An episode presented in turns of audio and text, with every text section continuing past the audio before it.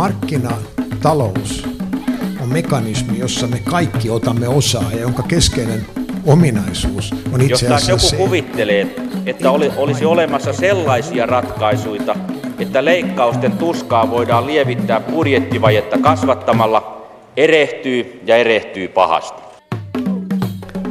Hyvää maaliskuista torstai-aamua, hyvät kuuntelijat. Tervetuloa taas talouden viidakkorummun päristessä.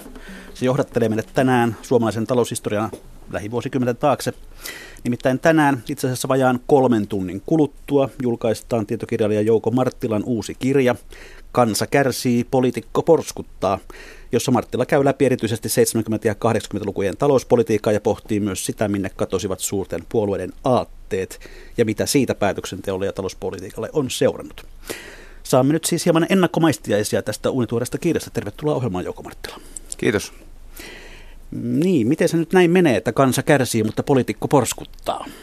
No jos katsotaan sitä sieltä historian kautta, niin voidaan todeta, että Suomi on aina elänyt ikään kuin tämmöisen devalvaatio-inflaatiokierteen kautta, josta sitten 90-luvun alussa pyrittiin eroon ja edelleen tavallaan pyritään eroon euron kautta. Mutta missä se kärsimys sitten tuli, niin se tuli siinä, että aina kun devalvoitiin, niin kustannustaso nousi ja jouduttiin devalvoimaan uudestaan ja se kustannustaso nousi jälleen, koska vientiteollisuuden saamat palkkiot ikään kuin piti kompensoida aina kotimarkkinapuolelle, erityisesti maataloustuloneuvottelujen kautta. Ja ketkä tästä kärsivät eniten, niin ne olivat ne pienituloiset ja eläkeläiset, joiden ansiot eivät nousseet samassa tahdissa kuin esimerkiksi vientiteollisuuden työntekijöiden. Aivan. Mikä sinut ylipäätään sai tästä aihepiiristä kiinnostumaan kirjan verran? No alun perin äh, lähdin tekemään väitöskirjaa, joka on nyt tarkoitus saada valmiiksi syksyllä, johon tämäkin kirja perustuu osittain. Tässä puhuu niin, siis tuleva tohtori. Toivon mukaan näin. Niin äh, lähdin tutkimaan arvopaperimarkkinalain syntyä. Ja totesin aika pian, että siitä ei oikein väitöskirjaa synny, että arvopaperimarkkinalain valmisteluun ei liittynyt sellaisia poliittisia intohimoja tai ristiriitoja. Mutta samalla sitten havahduin miettimään sitä, että mistä syystä kokoomus ja sosiaalidemokraatit olivat yhtä mieltä siitä, että osakesäästämistä pitää edistää. Koska sitä vartenhan tätä lakia tehtiin. Ja kokoomus ja SDP olivat silloin samassa Harri Holkerin hallituksessa tätä lakia viemässä eteenpäin. Ja lähdin sitten tutkimaan sitä, että missä vaiheessa kokoomus ja SDP, entiset kapitalistit ja sosialistit ikään kuin löysivät yhteisen sävelen. Ja lähdin siitä tavallaan taaksepäin tutkimaan asioita ja, ja havaitsin, että siinä 70-luvun, 80-luvun taitteessa ikään kuin alkoi löytyä yhteisiä näkemyksiä talouspolitiikasta. No ennen kuin menemme tarkemmin kirjan teemoihin, niin kerrataanpa hieman sinun henkilökohtaista syntilistaasi. Silloin kun me kaksi olemme ensimmäistä kertaa tavanneet, niin olimme tykkimiehiä legendaarisella Ylämylyn paloaukealla, mutta suuri yleisö saattaa muistaa sinut TV-stä A Plus-ohjelman toimittajana 90-luvulta.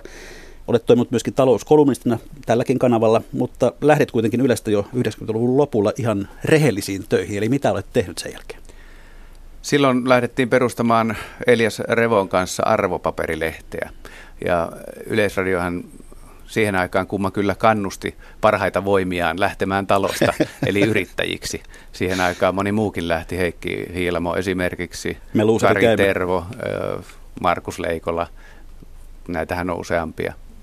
No, joka tapauksessa perustettiin arvopaperilehti ja sen jälkeen sitten arvopaperilehti myytiin vuonna 2004 Talentumille, jossa vaiheessa itse siirryin sitten virkamieheksi, eli rahoitustarkastukseen pörssivalvojaksi, koska olin ollut aika pitkään tekemisessä talousasioiden ja erityisesti pörssiasioiden kanssa, niin, niin sitten päätin hakea, hakea ja pääsinkin sitten virkamieheksi. Ja, ja sieltä sitten pariksi vuodeksi Lontooseen Euroopan pankkivalvojien komiteaan ja sen jälkeen olin kolme vuotta, vedin Suomen Pankin viestintää, että tämmöinen kuuden vuoden virkamies putki tuli katsottua ja erittäin niin kuin hyvää kokemusta, näkemystä ja ehkä myös perusteltuja mielipiteitä tällä hetkellä siitä, että minkälainen tämä meidän virkakoneisto ja EU-koneisto on, että en, ei pelkästään mielipiteet eivät ole pelkkä, perustu pelkkään lukemiseen, vaan myös kokemiseen.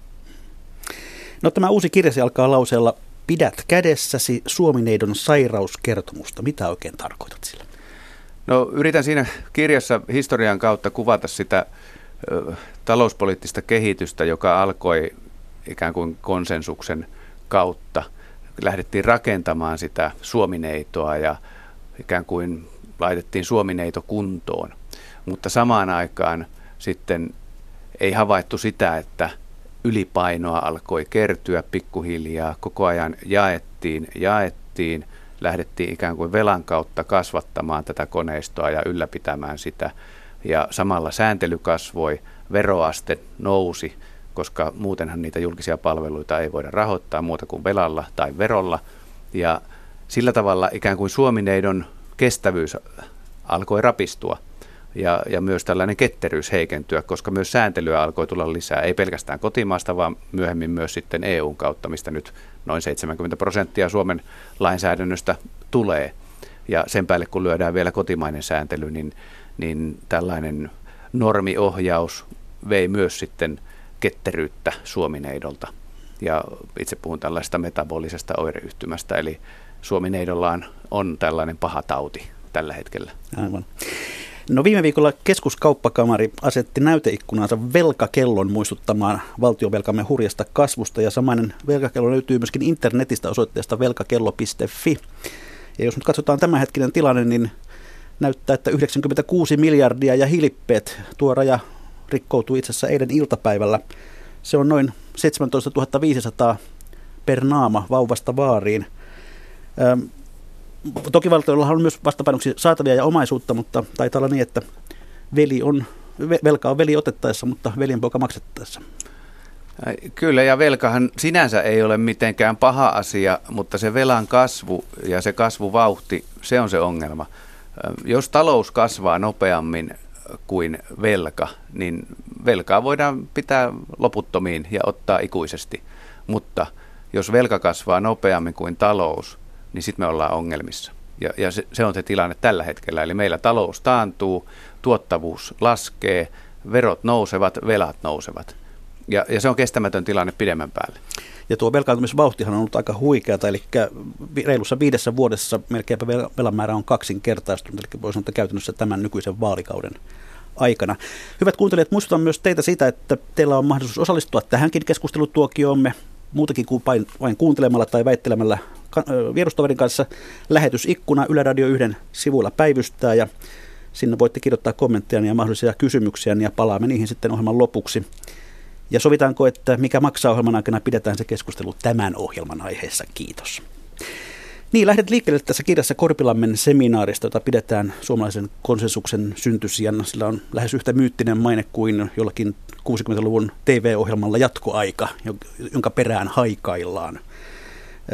Se Korpilammen tapahtuma oli vuonna 1977, jolloin, jolloin sinne kutsuttiin noin 3500 suomalaisen talouselämän ja talouspolitiikan vaikuttajaa, teollisuuspomoja, AY-väkeä ja niin edelleen. Näin 2010-luvulta katsoen, niin oliko sittenkin niin, että Korpilammelta siis alkoi se kehitys, jonka vuoksi olemme nyt vaikeuksissa? Osittain näin, mutta sen voidaan myös nähdä tietynlaisena jatkona tämmöiselle kansalliselle eheyttämiselle, mikä tarkoittaa siis sitä, että vuoden 1918 sodan jälkeen Suomi oli kahtia jakautunut. Talvisota, sanotaan, että talvisota yhtenäisti Suomea, mutta se ei ehkä ihan käytännön tasolla kuitenkaan tapahtunut niin, vaan tarvittiin paljon muuta sen lisäksi. Ja tämä konsensus on yksi tapa eheyttää tätä, näitä ikäviä vanhoja arpia. Ja toki sitä ennen tapahtui jo muun muassa Keijo Liinamaan sopimus vuonna 1968, jolloin tehtiin ensimmäinen tulopoliittinen kokonaisratkaisu. Sekin voidaan nähdä osana tällaista kansallista eheyttämistä ja ehkä semmoista esikonsensusta. Ja yhteisymmärrys syntyi tietyllä tavalla siellä Korpilammella vuonna 1977, jolloin sosiaalidemokraattien ja sanotaan sitten kokoomuksen ja elinkeinoelämän, ennen kaikkea työnantajien näkemykset siitä, mitä pitäisi tehdä, niin jollain tavalla kohtasivat. Ei voida sanoa, että täydellistä yhteisymmärrystä syntyi, mutta kuitenkin yhteinen näkemys siitä, että, että vaikka nyt jos tähän päivään vertaan, niin voitaisiin sanoa, että veroja ei voi enää korottaa. Meidän täytyy niin kuin parantaa kilpailukykyä muilla keinoilla, purkaa sääntelyä, alentaa julkisia menoja, pitää verorasitus mahdollisimman pienenä. taata se, että yritykset pystyvät työllistämään ja investoimaan. Niin tällaisista asioista saatiin Korpilammella yhteinen näkemys. Tuo kirjasi henki on joskin määrin kuitenkin sellainen konsensusta ehkä haastava. Pääministeri, nykyinen pääministerikin arvosteli suomasta konsensusperiaatetta hiljattain. Oletko sinä jonkin sortin stubbilainen tässä mielessä?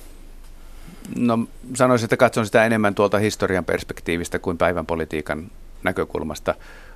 Ja konsensuksella on ollut paljon hyviä vaikutteita Suomen talouteen ja konsensuksen avulla Suomia on rakennettu, mutta olen, olen sanonut ja sanon tuossa kirjassakin, että konsensus on luotu nimenomaan rakentamaan hyvinvointia, ei purkamaan sitä. Ja nyt olemme tilanteessa, jossa meidän on pakko jostain kohtaa luopua ja määritellä ehkä se hyvinvointi kokonaan uudestaan, mitä se oikeasti tarkoittaa. Ja siihen konsensus on huono väline, koska aina löytyy joku, joku pieni eturyhmä tai vähän isompikin eturyhmä, joka sanoo, että ei ikään kuin veto-oikeus, ottaa veto-oikeuden siihen. Meillä on tällainen vähemmistödiktatuuri, että pieni vähemmistö voi, voi määrätä, mitä enemmistö saa tehdä.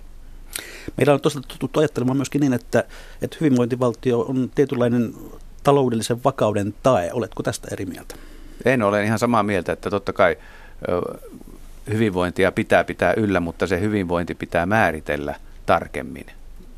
Tällä hetkellä kaikki, jotka puhuvat hyvinvoinnista, tarkoittavat todennäköisesti hieman eri asioita. No mistä sinusta mielestäsi voisi lähteä viilaamaan tuota hyvinvointia? No epäilen, että meillä on edessämme sellainen aika, että joudumme miettimään oikeasti tällaisia tukia ja verovähennyksiä uudestaan. Niitä mietittiin jo silloin 80-luvulla Harri Holkerin äh, hallituksen, sinipunahallituksen aikana. Silloin oli muun muassa tämä tällä hetkelläkin otsikoissa ollut asuntolainojen korkovähennys tapetilla, ja sitä silloin jo hiukan supistettiin. Hallitus olisi, erityisesti valtiovarainministeri Erkki Liikanen siihen aikaan, olisi halunnut huomattavasti reippaammin leikata näitä korkovähennyksiä jo 30 vuotta sitten. Ja edelleen me junnaamme tämän saman asian kanssa. Ja tämä on yksi esimerkki konsensuksen heikkouksista. Me emme pysty luopumaan mistään. 30 vuotta jauhetaan jotain yhtä korkovähennystä eikä saada mitään aikaan. Onko se konsensus silloin toimiva järjestelmä? Todennäköisesti ei. Mutta hyvin palatakseni siihen, mistä hyvinvoinnista joudutaan luopumaan, niin, niin todennäköisesti tosiaan jonkinlainen tarveharkinta on otettava uudestaan pöydälle. Koska tuntuu kohtuuttomalta se, että, että veroastetta nostetaan sen takia, että rikkaillekin pystyttäisiin maksamaan sosiaalitukia. No miten maalaiset, jos sitä suurta linjaa yrittää katsoa 70-80-luvulta lähteen näihin päiviin, niin minkälaista tämä suomalaisen talouspolitiikan päälinja on ollut? Päälinja on ollut ehkä tällainen vastasyklinen, mikä tarkoittaa siis sitä, että meillä menoja on lisätty noususuhdanteessa, kun niitä olisi pitänyt leikata, ja vastaavasti laskusuhdanteessa niitä on yritetty leikata, kun menoja olisi voinut ehkä jopa lisätä. Ja, ja tämä on johtanut aikamoisiin niin kuin suhdanne heilahduksiin. Ja ennen vanhaan niitä suhdannekorja, tai suhdanteita korjattiin devalvoimalla, tehtiin valtavan suuria devalvointeja, 30 prosenttia, suurin devalvointi 39 prosenttia, mikä nosti taas kustannuksia, kaikki tuontihinnat nousivat, vientihinnat laskivat ja kymmenen vuoden päästä tämä sama toistettiin. Ja siitä syntyy tällainen hyvin niin kuin poukkoileva ö, talouspoliittinen kehitys. Ja yksi mielenkiintoinen asia, mikä historiasta paljastuu, niin muun muassa se, että Suomen valtio oli, oli jo vuonna 1958 ö, kassakriisissä.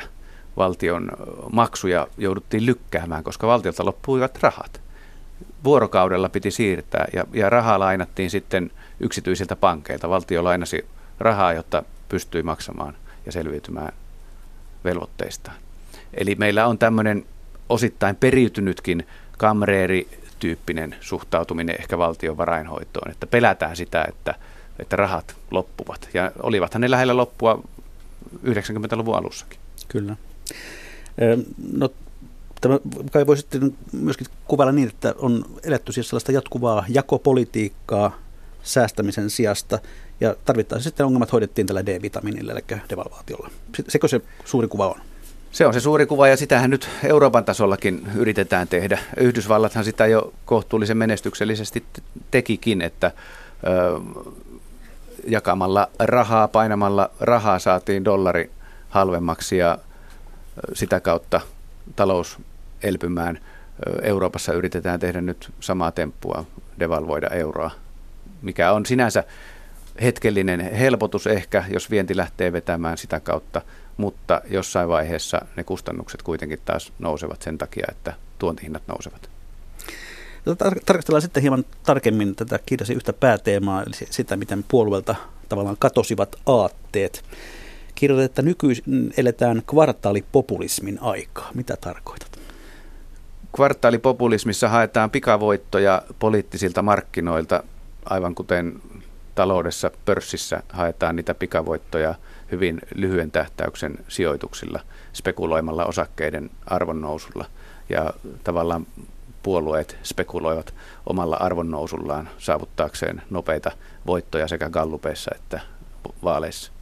Osaatko antaa joku esimerkin, mikä on tyypillinen kvartaalipopulismin ilmentymä? No kyllä tässä on, ihan lähdetään Pisaran ratakeskustelusta tai sitten oli tämä eläkeläisten kalastusmaksujupakka, niin nämä ovat niin kuin ihan parhaita esimerkkejä juuri tällaisesta pisteiden keruusta, jolla ei ole mitään muuta tarkoitusta kuin hämätä vähän asiakasta, eli äänestäjää ja, ja taivutella heitä äänestämään juuri kyseistä puoluetta. Aivan. No, edelleen toteat, että Suomessa talouspoliittisella linjalla ei ole vuosikymmenen ollut selkeää aatteellista väriä, vaan politiikka on perustunut lähinnä kassan hallintaan, eikä siinäkään ole onnistettu. Aika tylyarvio. No tässä oli tämä vuoden 58 kassakriisi ja, ja tosiaan 90-luvun alun, alun ongelmat, jolloin jouduttiin lähes IMFn holhoukseen ja tällä hetkellä eletään sellaista elämää ikään kuin meillä ei olisi mitään ongelmia. Jos kuuntelee erilaisia mielipiteitä, niin päätöksiä halutaan lykätä ja niitä lykätään tai niissä epäonnistutaan, on kuntauudistus tai, tai sitten tämä sote-asia, niin missään ei saada oikeasti isoja ratkaisuja aikaiseksi. Niin kyllä voi sanoa, että ollaan aika pahasti epäonnistuttu. Talous, ja nämä kaikki nykyään kytkeytyvät toisiinsa. Ne ovat osa talouspolitiikkaa.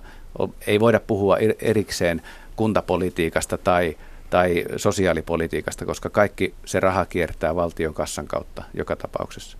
Ja meillä sitä kassakriisiä on pelätty ja sen takia ehkä koko politiikka on pyörinyt hyvin paljon sen kassan hoidon ympärillä, mutta siitä huolimatta niitä kriisejä on tullut. Ja tällä hetkellä ollaan aika vahvasti menossa siihen seuraavaan kriisiin. No ei mennä sinne päin, vaan mennään, mennään nimenomaan taaksepäin ja ehkä tässä nuorempienkin kuulijoiden iloksi voisimme hieman pohjustaa tätä aatekeskustelua sillä, että millaisia ne keskeiset aatteet näillä merkittävillä puolueilla olivat 60-70-luvulla vielä, miten ne ohjasivat talouspolitiikkaa. Ja, ja aloitetaan vaikka sosiaalidemokraatista, joille sosialismin piti olla vielä kotoinen ja turvallinen asia, kuten oliko se Kalevi Sorsa, joka näin asian ilmaisi? Kalevi Sorsa eh, puhui näin vuonna 1975 eh, puoluekokouksessa Jyväskylässä ja hän siihen aikaan yritti vakuuttaa äänestäjiä siitä, että se sosialismi, mitä suomalaiset sosiaalidemokraatit ajoivat, ei tarkoita koko talouselämän sosialisoimista. Tiettyjä aloja voitaisiin ottaa tarpeen vaatiessa kansan käsiin ikään kuin valtion haltuun, mutta tällaista totaalista sosialistista suunnitelmataloutta ei sosiaalidemokraattien piirissä suunniteltu. Ehkä jotkut vasemmisto sosiaalidemokraatit olisivat halunneet nähdä tällaisen aidon sosialistisen valtion, mutta edes eduskunna, silloin kun eduskunnassa oli 60-luvulla vasemmistoenemmistö, niin edes silloin ei tehty mitään laajamittaisia aloitteita sosialisoimisesta. Eli SDPn sosialisointi siinä 70-luvulta ja sen jälkeen, niin tarkoitti enemmän tällaista yritysdemokratiaa ja he puhuivat hyvin paljon taloudellisesta tasa-arvosta ja, ja tämän, tämän suuntaisista kysymyksistä. Se oli enemmän sellaista sosiaalista ja taloudellista tasa-arvoa se sosialismi käytännössä. Mutta toki oikeistohan käytti tätä sitten lyömäaseena hyvin mielellään, että pelotteli tällä sosialismilla kyllä. No, kokoomuksen linja voinee tiivistää ehkä sanoihin kansankapitalismi, yksityistäminen, yrittäjyys. Ja viittaat myös niinkin kauas kuin vuoden 1948 eduskuntavaalikamppailu, jossa kokoomuksen mukaan kyse oli siitä, että säilyykö kansamme vai onko sen kuoltava kommunistisen tyranniuden orjuuteen. Oltiin Kyllä. aika, aika kaukana Sixpack-hallituksista. Kyllä oltiin, ja tuota, mutta siihen aikaanhan täytyy muistaa, että, että sosiaalidemokraateilla ja kokoomuksella oli yhteinen vihollinen. Eli kommunistithan olivat molempien vihollisia. Ja, ja sitten toinen yhdistävä tekijä oli tämä niin sanottu asevelisosialismi. Eli monet sosiaalidemokraattien johtohahmot ja kokoomuksen johtohahmot olivat yhtä aikaa talvisodassa. He tunsivat toisensa rintamalta. Ja se auttoi myös tällaista kansallista eheyttämistä ja osittain myös sitä konsensuksen syntymää Suomessa. Intti kavereista iloa jo silloin. Kyllä, juuri näin. Tuota, jos vielä tuota kokoomuksen ikään kuin talouspoliittista linjaa noihin aikoihin luonnehdit, niin, niin mitä muuta kuin kansankapitalismia ja yksityistämistä? Kansankapitalismi tuli hyvin vahvasti kokoomuksen ohjelmaan vuonna 1957.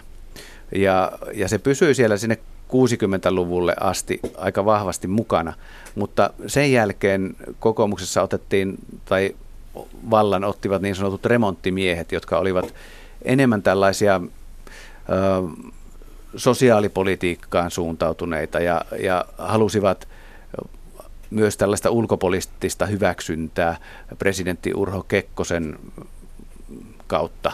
Eli, eli halusivat lähentää Suomea Suomen viralliselle ulkopoliittiselle linjalle samaan aikaan.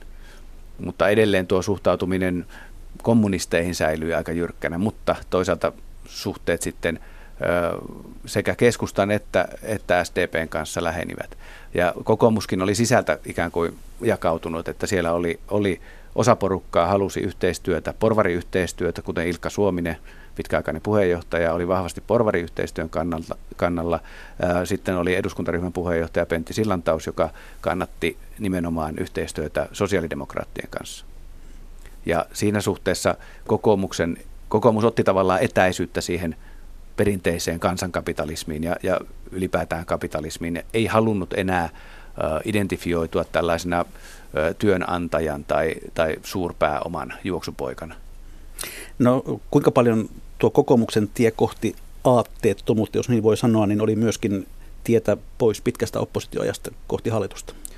Kyllä siinä varmasti on hyvin paljon sitä, että kun näitä puolueiden eri elinten eduskuntaryhmän puoluehallituksen pöytäkirjojakin lukee, niin kyllä siellä aika vahva vire on sellainen, että hallitukseen on päästävä hinnalla millä hyvänsä aatteista viisi. Toki siellä käytiin myös jonkin verran aatteellista keskustelua, mutta huomattavasti kovempaa aatteellista keskustelua käytiin sosiaalidemokraattien piirissä siitä, että voivatko he lähteä yhteistyöhön entisen päävastustajan, poliittisen päävastustajan eli kokoomuksen kanssa. Kokoomuksessa ei tällaista aatteellista pohdintaa niinkään käyty. Todettiin vain, että SDPn puoluelinjat näyttävät sopivan myös meille. Näin siis puhuu tietokirjailija Jouko Marttila, jonka kirja Kansa kärsii, poliitikko porskuttaa, julkaistaan tänään iltapäivällä kirja, jossa käydään, käydään läpi suomalaista talouspoliittista historiaa lähivuosikymmenten takana. Tämä on siis Mikä maksaa tämä ohjelma, jota kuuntelette suoraan Pasilan A5-studiolta. Entä sitten keskusta? Minkälainen sen aatteellinen pohja 60-70-luvulla oli? No keskustan politiikkaan en niin syvällisesti ole perehtynyt kuin taas tähän SDPn ja kokoomuksen lähentymiseen, koska se on se aihe, jota väitöskirjassani tutkin. Mutta keskustan politiikkaa ehkä voi sanoa, että sitä leimasi koko sen 70-80-luvun kyllä se ensin se pelko vallan menettämisestä, koska oli totuttu olemaan jakamaan sitä valtaa SDPn kanssa – ja sen jälkeen, kun sitten punamulta loppui ja tuli sinipuna tilalle, niin ennen kaikkea puheenjohtaja Paavo Väyrysellä oli, oli valtava vallan kaipuu ja vallanhimo. Ja ennen, ennen tätä sinipunahallituksen syntyä hän tehtiin keskustan ja kokoomuksen ruotsalaisen kansanpuolueen kesken tämä niin sanottu kassakaappisopimus, kassakaappisopimus porvarisopimus, sopimus siitä, että vuoden 1987 jälkeen, vaalien jälkeen tehtäisiin porvarihallitus. Ja se hanke kariutui ö, aika paljolti presidentti Mauno Koiviston toimin, toiminnan seurauksena. Mutta ei yksin, se ei ollut ainoa syy. Että sen takia, kun olen tätä tutkinut, niin olen havainnut, että aidosti oli puolueilla myös yhteisiä linjanvetoja, siis kokoomuksella ja SDPllä.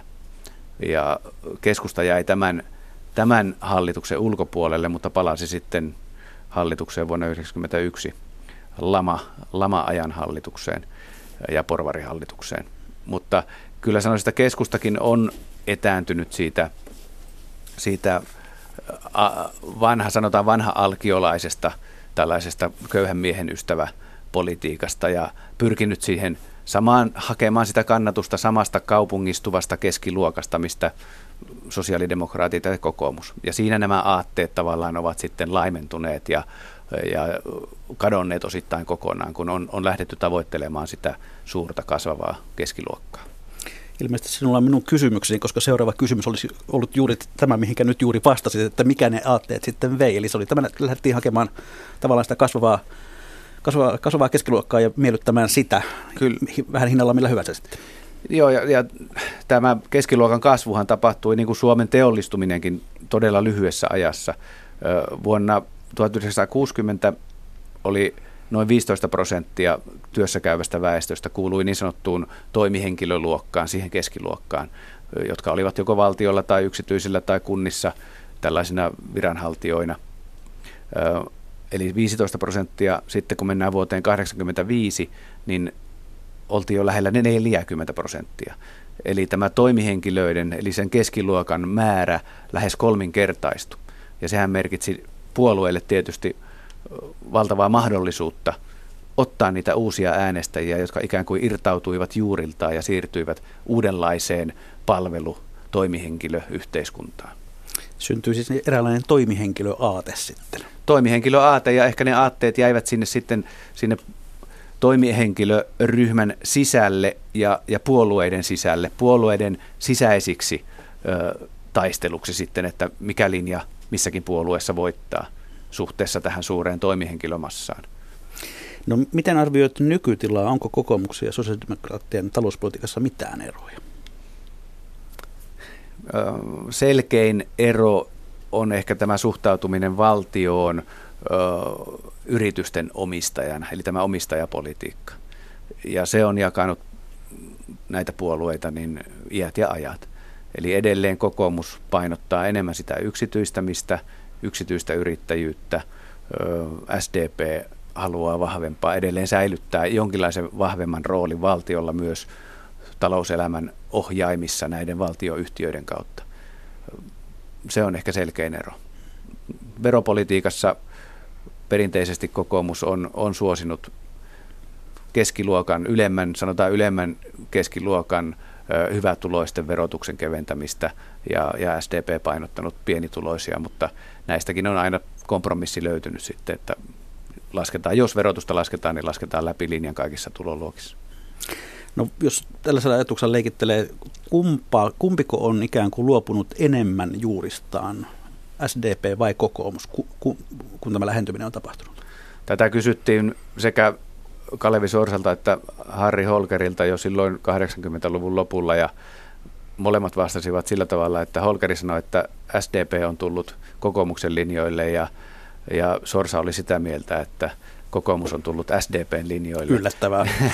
ei, ei sinänsä yllättävää, mutta äm, molemmat ovat liikkuneet. Eli SDP on tietyllä tavalla antanut periksi markkinataloudelle. Se hyväksyy ö, enemmän sen, että markkinat annetaan markkinoille valtaa toimia, kun aikaisemmin SDP ihan 80-luvulla vielä pyrki pitämään sitä valtion ohjausta niin kuin keskeisenä.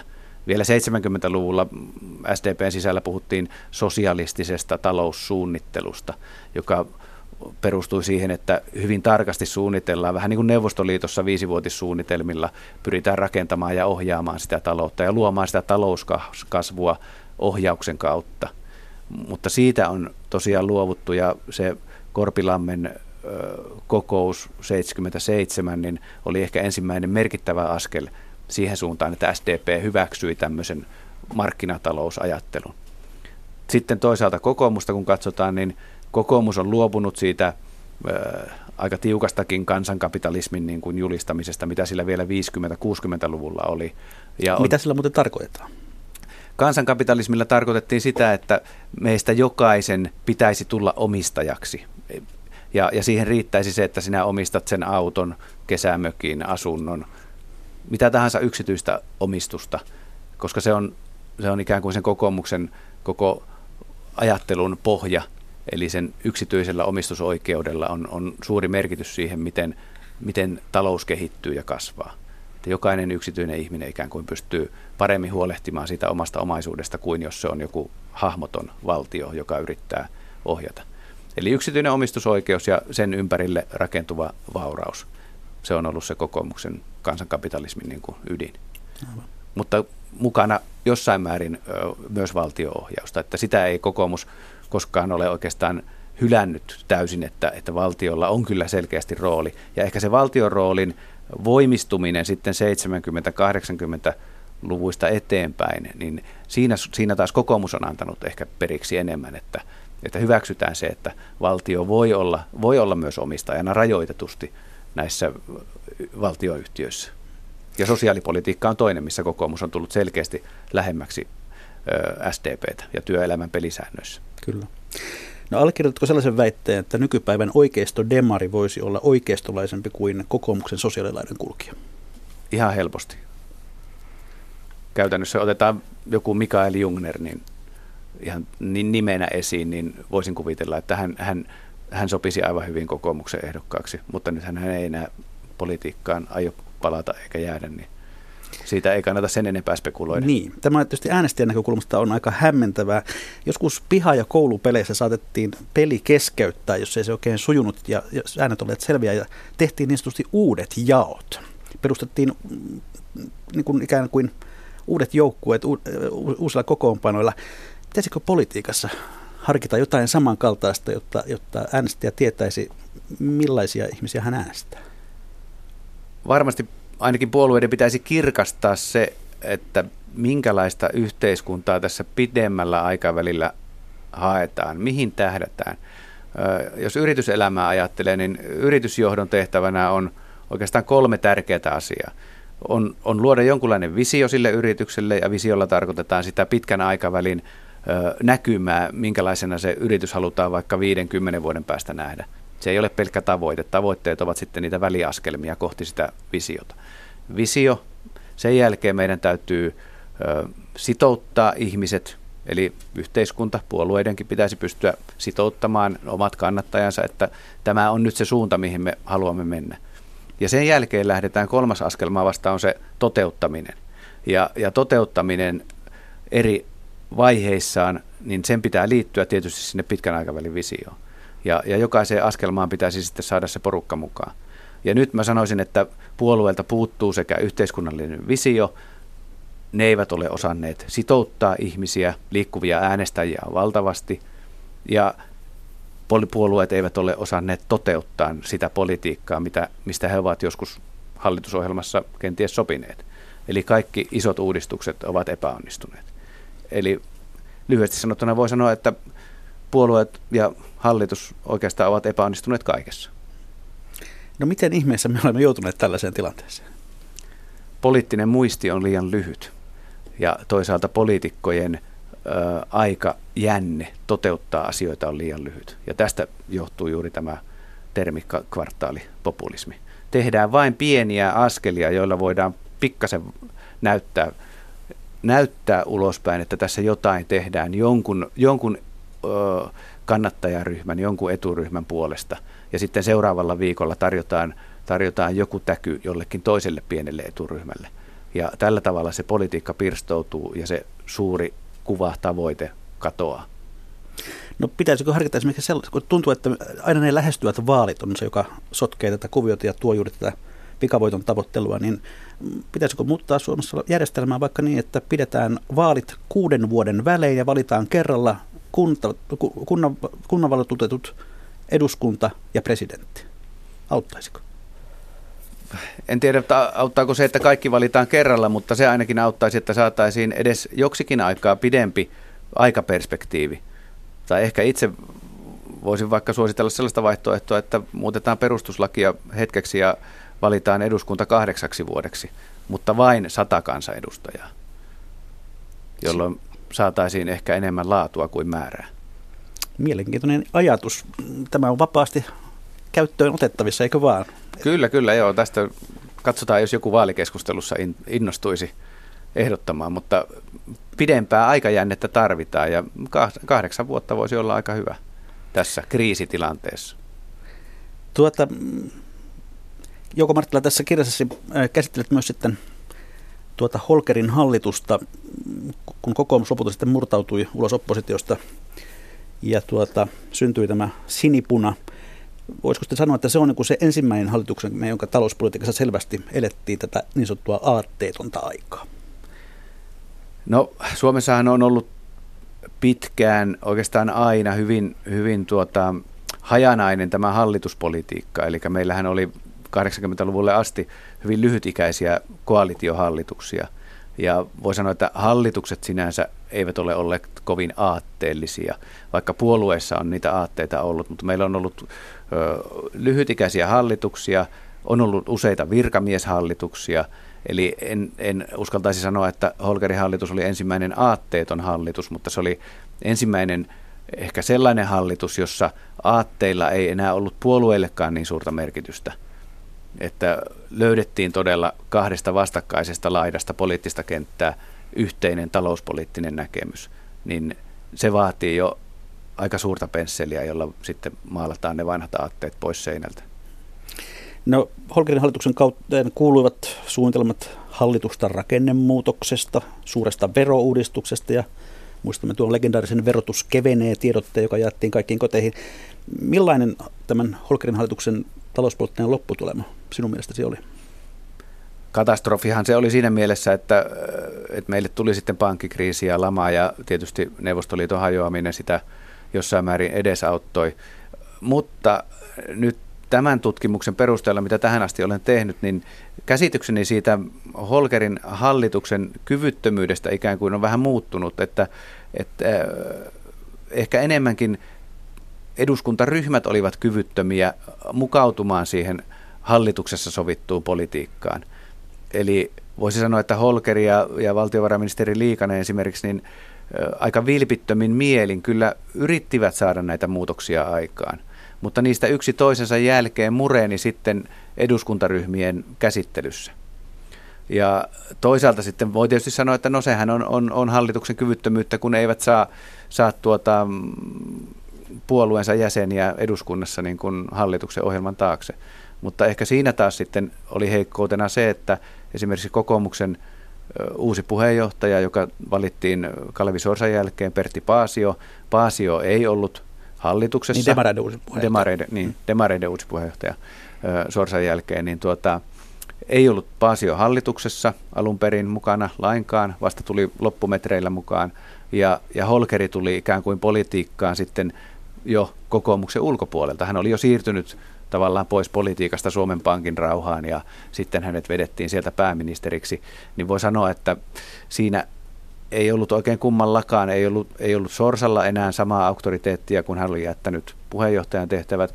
Holkeri ei ollut puolueensa puheenjohtaja, vaan siellä oli Suominen. Suominen ei ollut pääministeri. Siellä oli monia tällaisia myös sisäisiä jännitteitä, jotka haittasivat, aiheuttivat valtavaa kitkaa siinä politiikan toteuttamisessa. Et voidaan sanoa, että sinipunahallituksella ehkä oli se visio, mistä puhuttiin, että mitä pitäisi tehdä, mutta he eivät onnistuneet sitouttamaan sitä omaa porukkaansa ja sen takia ne askeleet ja toteutus jäi puolitie. Voisiko tuo johtua tuosta aatteettomuudesta jossain määrin? Kyllä se osittain johtuu siitä, koska tuota, sitten kun näitä keskusteluja on seurannut, niin siellä aika monesti juurikin ö, sosiaalidemokraattien piirissä – kyseenalaistettiin tätä politiikkaa liian oikeistolaisena. Ja, ja viitattiin juuri siihen, että meille käy kyllä huonosti noissa vaaleissa, seuraavissa vaaleissa, jos me tähän kokoomuksen kelkkaan nyt lähdemme näitä uudistuksia tekemään. Ja silloin puhuttiin juuri näistä verovähennysoikeuksien kaventamisesta ja sairauskuluvähennyksen leikkaamisesta ja tämän tyyppisistä asioista. Niin, to, hauska, tai en tiedä hauska, mutta mielenkiintoinen yksityiskohta tuossa kirjassa kerrot myös sen, että että muun muassa eduskunnassa näitä menolisäyksiä ajoi muun muassa kokoomuksen eduskuntaryhmän puheenjohtaja Iiro Viinanen, joka sitten tunnettiin ankarana leikkaajana seuraavassa hallituksessa. Kyllä Iiro Viinanen kompastui niin kuin omaan, omaan nilkkaansa siinä, että eh, tämähän tapahtui sen jälkeen sitten, kun, kun valtiovarainministeri Liikanen oli jo siirtynyt Brysseliin muihin tehtäviin ja, ja valtiovarainministeri oli vaihtunut ja eduskunnassa tehtiin valtavia lisäyksiä sitten tähän viimeiseen niin sanottuun vaalibudjettiin. Luokkaa 700 miljoonaa, silloin puhuttiin markoista, mutta se oli suuri summa siihen aikaan. No katsotaan sitten hieman tämän päivän tilannetta. Miten sinä arvioit, kenellä Suomessa on talouspoliittinen päätösvalta? Ketkä täällä päättävät? Kyllähän se lain mukaan pitäisi mennä niin, että eduskunta päättää, hallitus esittää – mutta jos katsotaan nyt tätä osittain paljon kehuttuakin eläkeratkaisua, niin sehän tehtiin hallituksesta riippumatta. Hallitus luovutti päätösvaltansa etujärjestöille ja sitä on sitten julistettu jonkinlaiseksi konsensuksen erävoitoksi, mutta täytyy kysyä, kuinka, kuinka hyvä se konsensus sitten on, jos tästä jo kymmenen vuotta sitten ensimmäistä kertaa puhuttiin, että eläkeratkaisu pitää tehdä. Jos meillä kaikki ratkaisut kestävät kymmenen vuotta, niin ei konsensusta voi kovin toimivaksi sanoa. Ja varsinkin kun näillä päätöksillä olisi oikeasti kiire. No onko sillä esimerkiksi talouspolitiikan linjan suhteen mitään väliä, kuka on valtiovarainministeri? Sillä on jossain määrin ollut, mutta tuossa aiempaakin kirjallisuutta kun on, on lukenut, niin kyllä se on havaittu, että valtiovarainministeriön virkamiehillä itse asiassa on useinkin enemmän valtaa, varsinkin silloin, kun jos valtiovarainministerit vaihtuvat usein.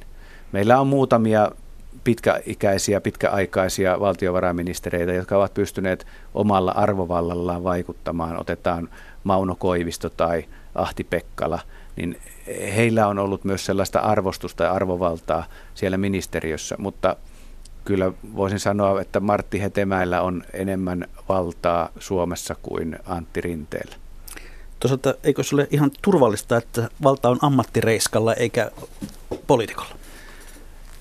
Tietyllä tavalla, mutta äh, kuitenkin ne poliittiset valinnat ja ne visiot, jos palataan siihen yhteiskunnallisen vision luomiseen, niin se on ennen kaikkea poliitikkojen tehtävä. Ja poliitikkojen pitäisi ohjata tätä järjestelmää. Virkamiesten tulee valmistella sitä poliitikkojen antamien visioiden ja näkymien perusteella. Se on demokratian kannalta tietysti aika kyseenalaista, jos, jos hallitus vapaaehtoisesti luovuttaa valtansa toisaalta etujärjestöille, toisaalta virkamiehille. Toisaalta onko poliitikoilla niitä visioita, kun, kun puhutaan vain näistä pikavoitoista? Ei ole, ei, ei ole. Siitä, siitähän tämä ongelma johtuukin, että, että kun ei ole sitä pitkän aikavälin näkymää, suurta kuvaa siitä, miten me yhteiskuntaa halutaan kehittää, niin valta lipuu ja valta annetaan pois poliitikkojen käsistä ja, ja sitä valtaa moni on myös halukas ottamaan. No, joko Marttila kirjoitat kirjassa että suomalainen järjestelmä on luotu jakamaan, ei säästämään. Miten tätä systeemiä nyt pitäisi muuttaa? Mitä tarvitsisi tehdä? No varmaan tuo ajatus siitä, että säästäminen on ikään kuin menettänyt merkitystään, niin johtuu tästä helposta rahasta.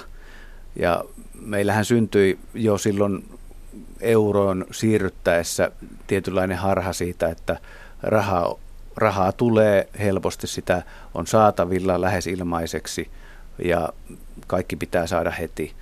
Otetaan ihan käytännön esimerkki elävästä elämästä, eli nuoret parit kun ostavat asuntoja, niin edelleen ehkä tänä päivänä hieman varovaisemmin katsotaan, mutta vielä viisi tai kymmenen vuotta sitten, niin se piti kerralla ostaa se oma kotitalo, eikä niin kuin me vanhat aikanaan ostimme niin. ehkä ensin sen yksiön ja sitten kaksioon ja siirryimme kolmioon ja pikkuhiljaa ja aina säästimme siinä välissä.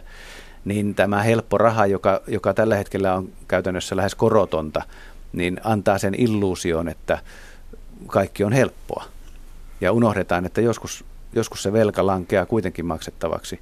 Ja, ja tulee näitä suhdannekuoppia, jolloin myös sitten varallisuusarvojen hinnat heilahtelevat ja saattavat laskea ja voi käydä se ikävä tilanne niin kuin 90-luvulla, että varallisuuden arvo on pienempi pian kuin velan arvo. Ja, ja silloin me ollaan ongelmissa. Että kyllä mä itse edelleen niin kuin koittaisin korostaa tätä säästämisen merkitystä, että säästäminen on kuitenkin sitä tulevaa kulutusta ja kulutus on sitten enemmän tai velka on sitä tulevaa veroa, joka syö sitä kulutusta. Jos me tarvitsisi tehdä jotain, ovat sitten myös nämä normien purkutalkoot, jotka tuntuvat olevan asia, joka pulpahtelee esiin määrä välein, milloin kenenkin ehdottavan asia. Se on ollut demareiden listalla joskus aikoina. Nyt keskusta on näihin vaaleihin keksinyt sen ihan uutena asiana. Mitään ei kuitenkaan tapahdu. Miksi? Se on varmaan ihan se yksinkertainen syy, että uusia sääntöjä on huomattavasti helpompi luoda, kun, kun niitä on poistaa. Ja tosiaan 80-luvulla se oli alun perin kokoomus, kun esitteli tällaista byrokratian purkuohjelmaa ja Ilkka Suominen sitten totesi jossain yhteydessä, että varmaan demarit omaksuvat tämän ohjelman pian omakseen ja niinhän siinä kävi, että jo seuraavana vuonna suurin piirtein niin demarit esittelivät omaa ohjelmansa, kuinka, kuinka valtiohallintoa voidaan tehostaa ja, ja byrokratiaa vähentää. Mutta siitä huolimatta tosiaan niin 30 vuodessa niin byrokratian ja, ja sääntöjen, ohjeiden, normien määrä on, on kasvanut aivan valtavasti. EUta voidaan tietysti osittain syyttää siitä, mutta kyllä siinä on peilin katsomisen paikka meillä itsellämme. Ja nythän meillä on hallituksessa ministereitä, jotka ovat kovasti puhuneet tästä, kuten Sanni Graan Laasonen, joka, joka on näitä, näitä norminpurkutalkoita itse ehdottanut, mutta aika vähän on villoja vielä saatu aikaa. Toisaalta tuntuu, että me ihmiset myös, myös rakastamme normeja ja sääntelyä, että kun satuinen toimittaja liukastuu ja tuttaa kätensä, niin heti huudetaan, että kenen vastuu, kuka, kuka, kuka möhli. Me olemme siinä kyllä aivan erinomaisen hyviä kyllä, että pystymme ulkoistamaan kaiken vastuun aivan niin kuin lasten kasvatuksesta niin, niin liukkaalla kävelemiseen, niin se on helposti niin kuin siirretään yhteiskunnalle se vastuu. Että tässäkin olisi ehkä sellainen ryhtiliikkeen paikka, että Suomessa pitäisi poliitikkojenkin näyttää esimerkkiä siitä vastuunkantamisesta ja ihan yksilötasolla niin jokaisen ottaa enemmän omaa vastuuta sekä taloudesta että, että ihan arki, arkielämän askareista.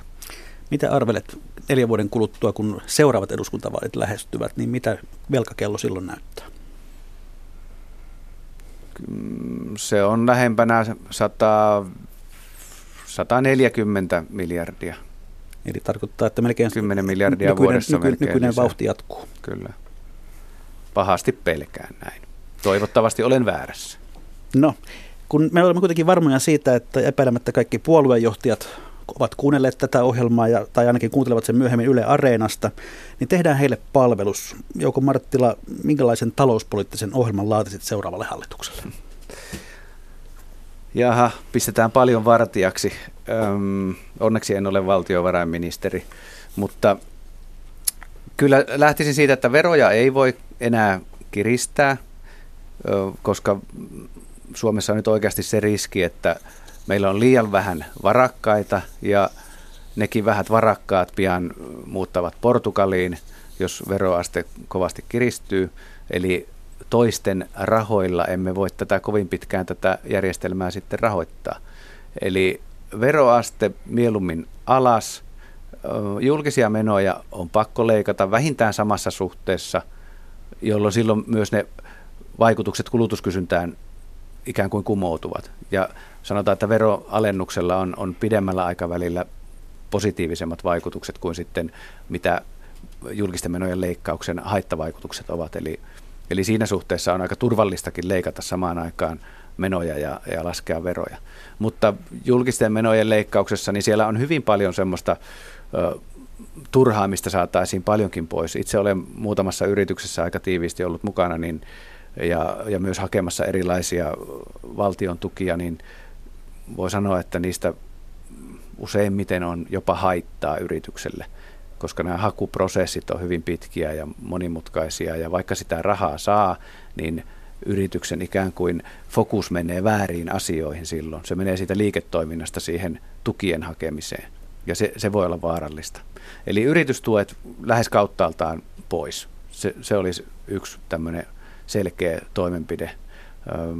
sitten no, opetukseen, terveydenhuoltoon, tämän tyyppisiin asioihin, turvallisuuteen, niin en, en lähtisi sorkkimaan muuta kuin korkeintaan hallintoa katsoa, että onko siellä jotain tehostettavaa. Verovähennykset, suurin osa pois.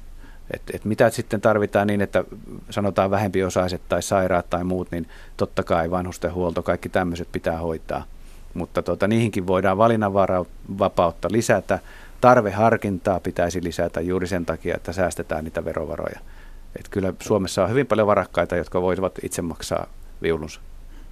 No niin, toivottavasti saitte muistiin, hyvät puoluejohtajat, tämän ja todellakin se voi kerrata vielä sitä Yle Areenasta. Katsotaan sitten hieman tätä lähetysikkunan satoa täällä. Kommentoidaan muun muassa näin, että ongelmana on se, että lobbarit, korporatiivinen kolmikanti ja muut rahoittajat laativat Suomessa lait jo ennen kuin vaalit on käyty. Ja kansanedustajapuput äänestävät juuri niin kuin ulkoparlamentaariset voimat ovat päättäneet. Ja Opri toteaa, että konsensus on vastuutonta vallankäyttöä, johon sidotaan kaikki, jotta ei vastuullisia saada vastuuseen. Sitten nimimerkki kiinnostunut kysyy, olisi hienoa kuulla, mitä rakenteellisia uudistuksia nyt pitää tehdä, mitä muita kuin kuntauudistus ja sote. Mitäs vastaat, Jouko Marttila? No tämä, tietysti tämä eläkeuudistus osaltaan menee siihen suuntaan, että meidän pitää pystyä tätä työssä käyntiaikaa pidentämään, mutta en ole lainkaan vakuuttunut siitä, että siihen päästään sillä, että vaan määrätään joku tietty eläkeikä. Kyllä meidän pitäisi pystyä pääsemään huomattavasti joustavampiin työsuhteisiin. Se on ehkä se suuri rakenteellinen muutos, mitä pitäisi saada aikaan. Eli ihmisillä pitäisi olla mahdollisuus käydä joustavasti töissä. Se pitäisi olla, olla yksilölähtöistä, eli elämän tilanteen mukaan. Jos joku haluaa käydä 75-vuotiaana töissä ja on hyvässä kunnossa, hänellä voi olla aivan valtavasti annettavaa ja, ja se pitäisi mahdollistaa. Ja mitä tulee palkkapuolelle, niin samalla tavalla siellä pitäisi olla joustoja. Jos yrityksellä menee huonosti, sen on pystyttävä maksamaan vähän pienempää palkkaa. Silloin kun menee hyvin, niin pitää olla järjestelmä, joka sitten kompensoi niitä menetyksiä. Eli joustot ovat ehkä se suurin rakenteellinen muutos, mitä tässä tarvitaan. Otetaan sitten vielä yksi kysymys. P.A. Nyssönen kysyy, mikä osuus tässä konkurssissa, tässä konkurssissa on monopolistisella ja kartellisoituneella elinkeinoelämällä, joka rahoittaa poliitikkoja ja antaa niille suojatöitä. Mitä vastaat? Tämä oli hyvä kysymys. Aika lyhyesti. Hyvä kysymys, mutta tota, kyllähän tässä nähdään, että, että palataan siihen hetkeksi siihen kvartaalipopulismiin. Eli nyt nähdään jo, että monet poliitikot ovat politiikassa vain luodakseen uraa. He etsivät sitä vihreää oksaa ja sen takia he eivät tee mitään ikäviä päätöksiä, kauaskantavia ikäviä päätöksiä, vaan lyhyitä päätöksiä. Ja se on aivan totta, että kyllä siellä jyrää aika paljon tämmöinen järjestövoima. Ja hyvät kuuntelijat, sitten on jälleen perinteiseen tapaan viikon talousviisauksien ja vinkkien aika. Jouko Marttila, mikä on sinun vinkkisi ja viisautesi kaiken sen lisäksi, mitä olet jo kertonut? No mä sanoisin, että palaisin ehkä siihen, mitä tästä säästämisestä puhuttiin. Eli pitäisi muistaa, että se säästäminen luo sitä kulutusta ja velka luo vain veroja. Se, se on oli, se viisaus. Se oli hyvin sanottu. Tällä kertaa yleisövinkin on lähettänyt vakiokuuntelijamme Rouva Tammisalosta. Pitkän tauon jälkeen hän on pohtinut aamukahvia juodessaan lähestyviä vaaleja ja tullut seuraavallaiseen lopputulokseen arvatenkin on etukäteen katsonut Ylen ohjelmatiedosta tämän päivän aiheemme. Unohda lyhyen tähtäimen vaalilupaukset ja poliittinen huutokauppa. Etsi ehdokas, joka osaa kertoa sinulle, millaisen Suomen hän haluaa, ei huomenna tai seuraavalla vaalikaudella, vaan 20 vuoden kuluttua. Ja jos hän vielä osaa kertoa, miten hänen tavoitteisiinsa käytännössä voidaan päästä, voit jo harkita äänestämistä. Kiitoksia tietokirjailija Jouko Marttila menestystä iltapäivän julkistustilaisuuteen. Kiitoksia kuuntelijoille. Mikä maksaa, sitä ihmetellään jälleen viikon kuluttua.